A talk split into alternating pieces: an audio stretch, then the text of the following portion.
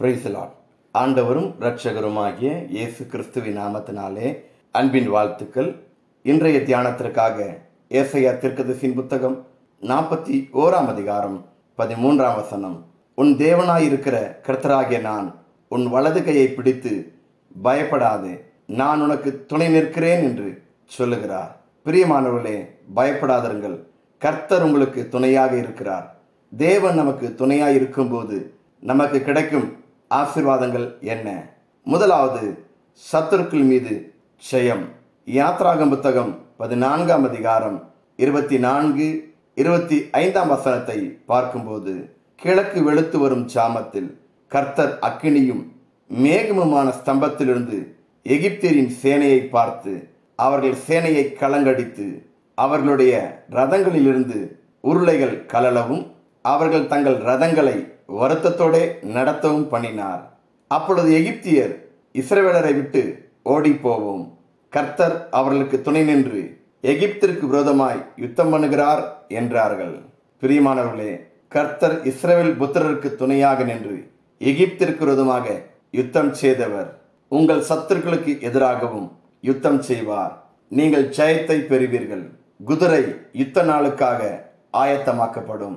ஜெயமோ கர்த்தரால் வரும். இரண்டாவதாக கர்த்தர் நமக்கு துணையாக நிற்கும்போது நமக்கு கிடைக்கும் ஆசீர்வாதம் சமாதானம்.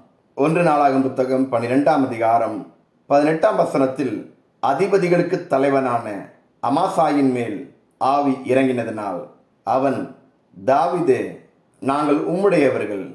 ஈசாயின் குமாரனே உமது பட்சமாயிருப்போம். உமக்கு சமாதானம் சமாதானம். உமக்கு உதவி செய்கிறவர்களுக்கும் சமாதானம். உம்முடைய தேவன் உமக்கு துணை நிற்கிறார் என்றான்.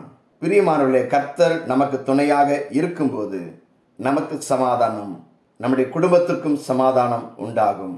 அப்போசனாகிய போல் ரோமர் நிருபம் பதினாறாம் அதிகாரம் இருபதாம் வசனத்தின்படி சமாதானத்தின் தேவன் நமக்கு துணை நின்று சீக்கிரமாய் சாத்தானை உங்கள் கால்களின் கீழே நசுக்கி போடுவார். நமக்கு சமாதானத்தை உண்டு பண்ணுவார். சமாதானத்தின் தேவன் உங்களுக்கு துணையாக இருக்கிறார். பயப்படாதிருங்கள்.